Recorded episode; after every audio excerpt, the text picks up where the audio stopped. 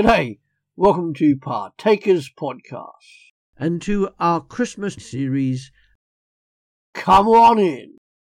We are still in our Christmas series and we are looking at Mary.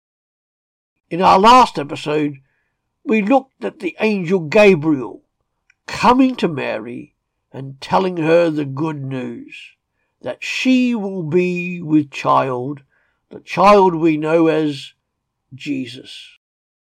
Today we look at Mary's visit to Elizabeth. Come on in. There is much to be said about this time of year we call Christmas. Worldwide, there are about 250 babies born every minute. Yet the birth we celebrate at Christmas is like no other birth of a human. That birth of the baby Jesus Christ 2,000 years ago caused the world to change. The birth of Jesus Christ causes more of the world today to pause amidst the busyness of life, take a breath amidst the noise of daily life, and is celebrated in many different ways and fashions. Now to Mary. And so we read Luke chapter 2, verses 39 to 45. At that time, Mary got ready and hurried to a town in the hill country of Judea, where she entered Zechariah's home and greeted Elizabeth. When Elizabeth heard Mary's greeting, the baby leaped in her womb, and Elizabeth was filled with the Holy Spirit. In a loud voice she exclaimed, Mary, blessed are you among women, and blessed is the child you will bear. But why am I so favoured that the mother of my Lord should come to me?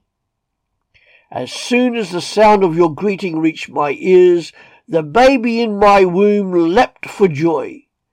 Blessed is she who has believed that the Lord would fulfill his promises to her. From this reading in Luke, we find that Mary has gone to visit Elizabeth, who is also with child. She stays there three months before returning home. We see here, as we heard read, that as Mary greets Elizabeth, Elizabeth's unborn child does a leap in the womb. Not a slight nudge with an elbow or a kick with a foot. No.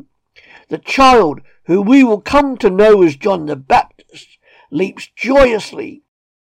And Elizabeth feels it and is filled with God the Holy Spirit. Elizabeth greets Mary with words which are certainly given to her from this Holy Spirit. Blessed are you among all women, and blessed is the fruit of your womb. Blessings! Happy are you, O Mary, because God has blessed you. Praise his name because you are with child, a gift from God. Safe to say, Elizabeth calls Mary blessed. Blessed because Mary is carrying the coming Messiah that they've all been waiting for, and blessed is Mary who is doing as God has told her to do. And what is Mary's response? To burst into song.